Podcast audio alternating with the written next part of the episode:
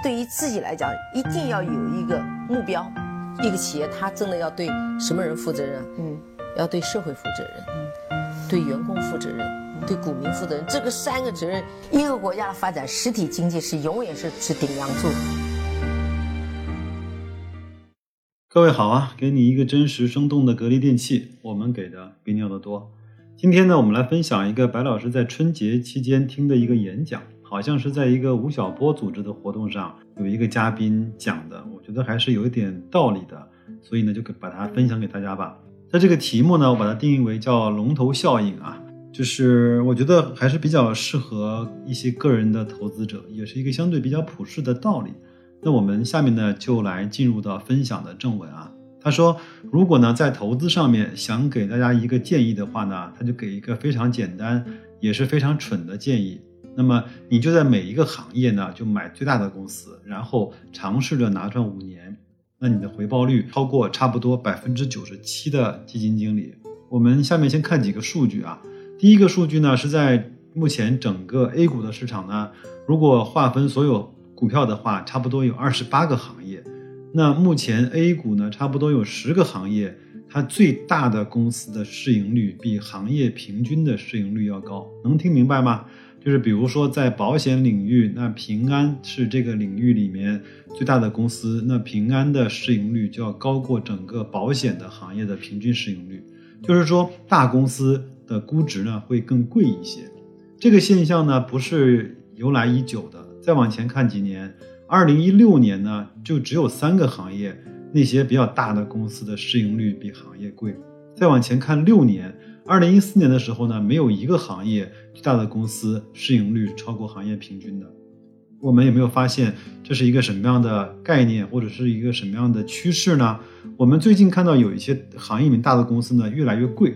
但是呢，到了五六年前呢，没有见过这种现象，都是小公司贵，大公司便宜。那作者说，这个现象背后呢，有两方面的驱动力。第一个是大公司本身的基本面的变化。从二零一六到二零一七年呢，我们经历了非常深刻的两个改革，一个是供给侧的改革，一个是去杠杆。那公募机制的改革和去杠杆都是从根本性上，那在外部的行业条件和内部的融资条件上呢，都制约了中小企业的发展。我们其实在那些年代，我们有过国进民退的一点点的声音，对吧？那在钢铁、水泥、煤炭、电力这样的一些行业的工作，我们都知道大企业能够活下来的可能性更大一些。那小企业因为环保啊，因为资金啊，因为产能约束啊，这种种种的原因呢，就开始关停和倒闭。大企业现在的融资成本要比小企业便宜得多。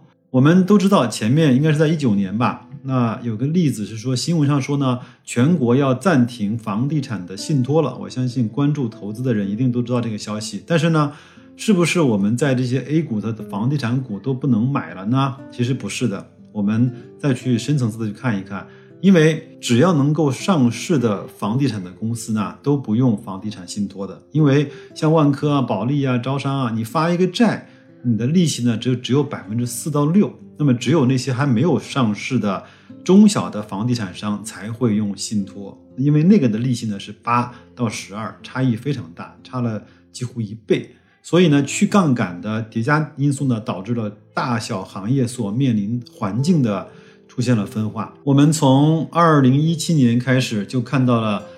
刚才我说的很有意思的现象，就是大企业的市场份额在快速的增长，大企业的收入增速远远超过了中小企业。我们再拿一个数字来去做梳理啊，整个 A 股市场上用最大的一百家公司的收入占全部 A 股公司的收入的比重来做一个对比。那从二零一二年到二零一七年呢，是逐年下降的。二零一二年呢， top 一百 的公司呢占全部上市公司收入是 百分之五十 的比重，到了二零一七年的时候呢，这个数字变成了只有 百分之四十六。 但是这个数字呢，从二零一七年的第四季度开始有所抬头和回升，那一直到了二零一九年的第一季度，最大的一百家公司占全部上市公司的比重已经回到了 百分之五十， 而且这个数字还在不断的上升。这是什么概念呢？就是收入呢都向这一百家公司进行靠拢，其实就是说大企业拿到了更大的市场份额。那所以就是有这么一个机会，就是民族那些大企业会有更好的增长。第二个因素啊，就是投资者结构的因素。投资者结构是什么因素呢？这三四年比较大的因素就是外资啊。我们看到央行公布的数据，在二零一九年的三月三十号，整个海外资本持有 A 股的市值规模是 一点七万亿人民币。我预计呢，到了今年年底啊，作者说有可能海外资本持有的 A 股的市值就超过了全部的公募的基金。那在二零零七年的六月份，公募基金的持股规模就是 一点九万亿，呃，但是经过了这十年以来呢，它的从业人员增加了五倍。那公募基金上基本上也就是解决了一些就业的问题，但规模呢二零一九年还是 一点九万亿，这个规模呢十几年来没有发生变化。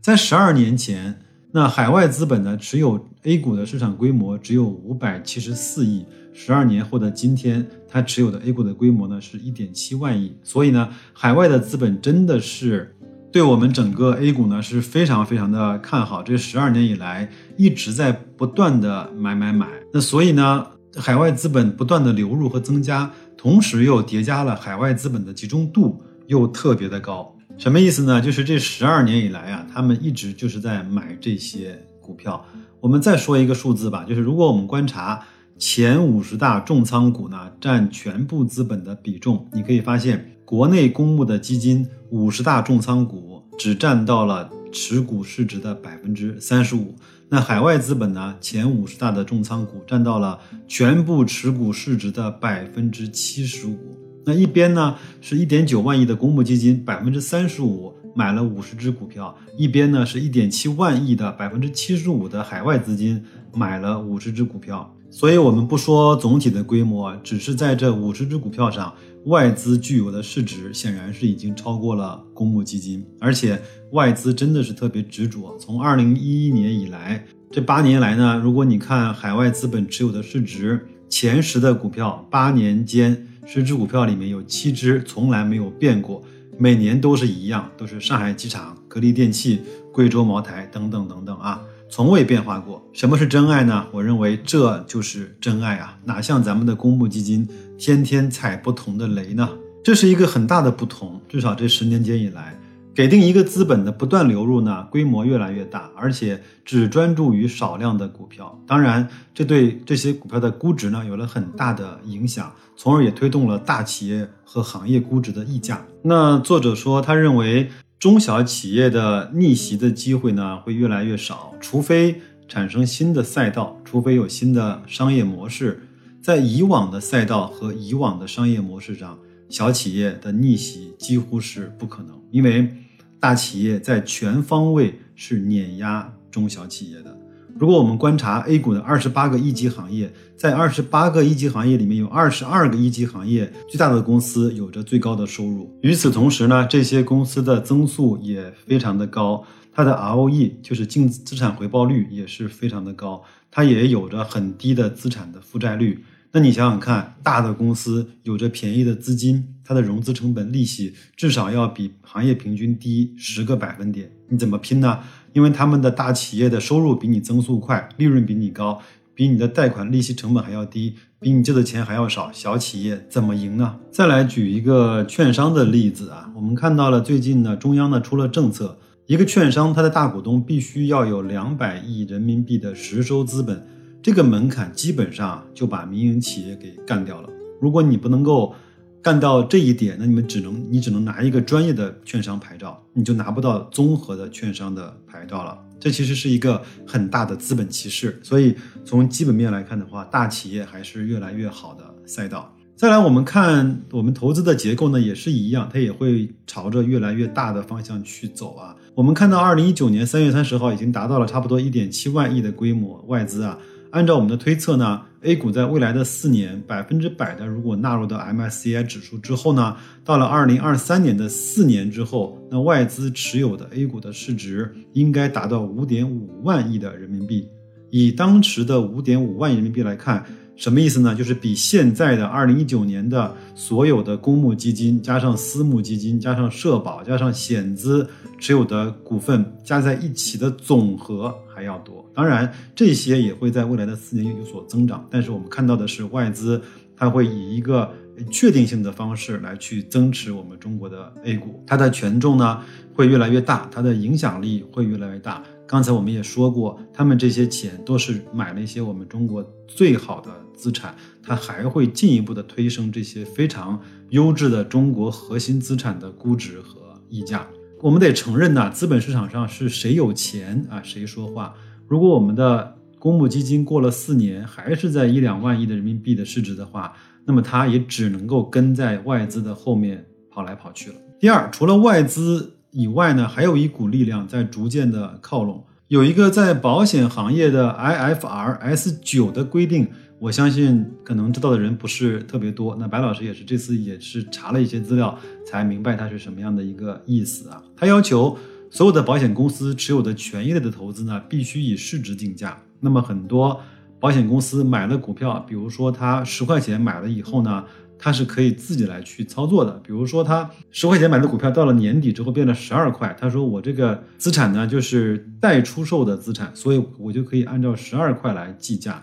这样的话我的每股呢就赚了两块钱。那如果反过来他的十块钱买的股票跌到了八块钱，他说这个资产呢我不是我的待出售资产，这个资产我是要长期持有的，所以我要按照成本来计价，我没卖我还是十块钱，所以呢，我就不认这两块钱的损失。那它呢就非常容易的可以去做它整个资产的这样的一个呃价值。但是在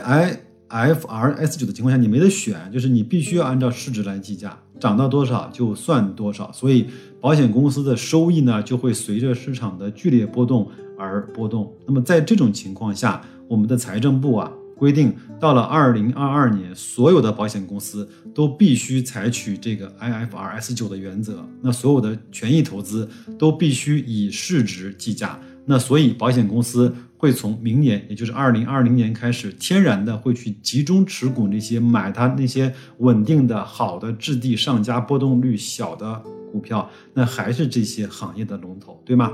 我们来看一个例子啊，中国平安二零一六年的国内权益投资呢是一千两百亿人民币，他当时呢是买了四十一只股票。那到了二零一八年，他正式自己对自己呢实行了这个新的 I F R S 九 的规定的时候呢，他的权益投资在国内呢上升到了一千八百亿，但是他只买了三十只股票，就是整体的规模在上升，但是它的持股的数量在变少。不仅如此啊，股票里面前三只股票就占到它一千八百亿里面的 百分之四十。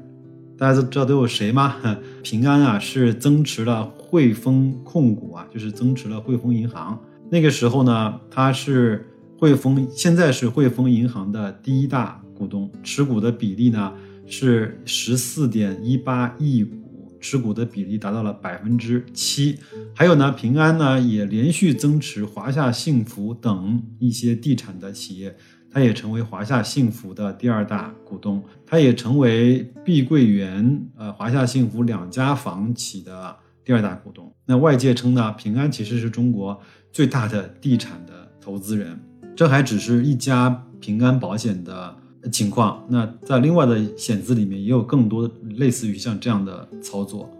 那我们再来看一看最典型的例子啊，就是芒格和巴菲特的伯克希尔哈撒韦的年报里面，它一共是一千九百亿美元的股票组合，但是呢它前五只股票就占到了一千九百亿股票组合里面的 百分之五十五， 它也是非常非常的集中持股。我相信里面我们都有我们很熟悉的像可口可乐啊，像苹果啊，像喜事糖果啊，像这样的公司，美国运通银行啊，富国银行啊，像这样的一些公司，对吧？那以上呢就是作者演讲的基本上它的主旨的观点。那我对这个观点呢还是基本上认同的。其实我觉得只要在我们能够老百姓看得到和使用得到的消费品的产品里面，那基本上就是数一数二，最多是到了第三、第四这样的一个规模。你如果在这个行业里面你进不到前四，或者你还待在前五、前六，那基本上就没有任何的机会了。我我也一定会相信，在我们国家未来的房地产领域，也就是剩下那么三五家大的公司，在牛奶里面，在调味品里面，在家电里面，在汽车里面，大概率基本上都是这样。如果我们用每年那个行业最大的那个龙头建立一个我们能够能够长期持有的组合的话，也有可能对我们个人投资者来说是一个非常非常容易的投资的方式。各位亲爱的听友，你是怎么想的呢？也欢迎在后台给白老师留言。那就这样吧，祝各位在新的一周工作愉快，投资顺利，再见。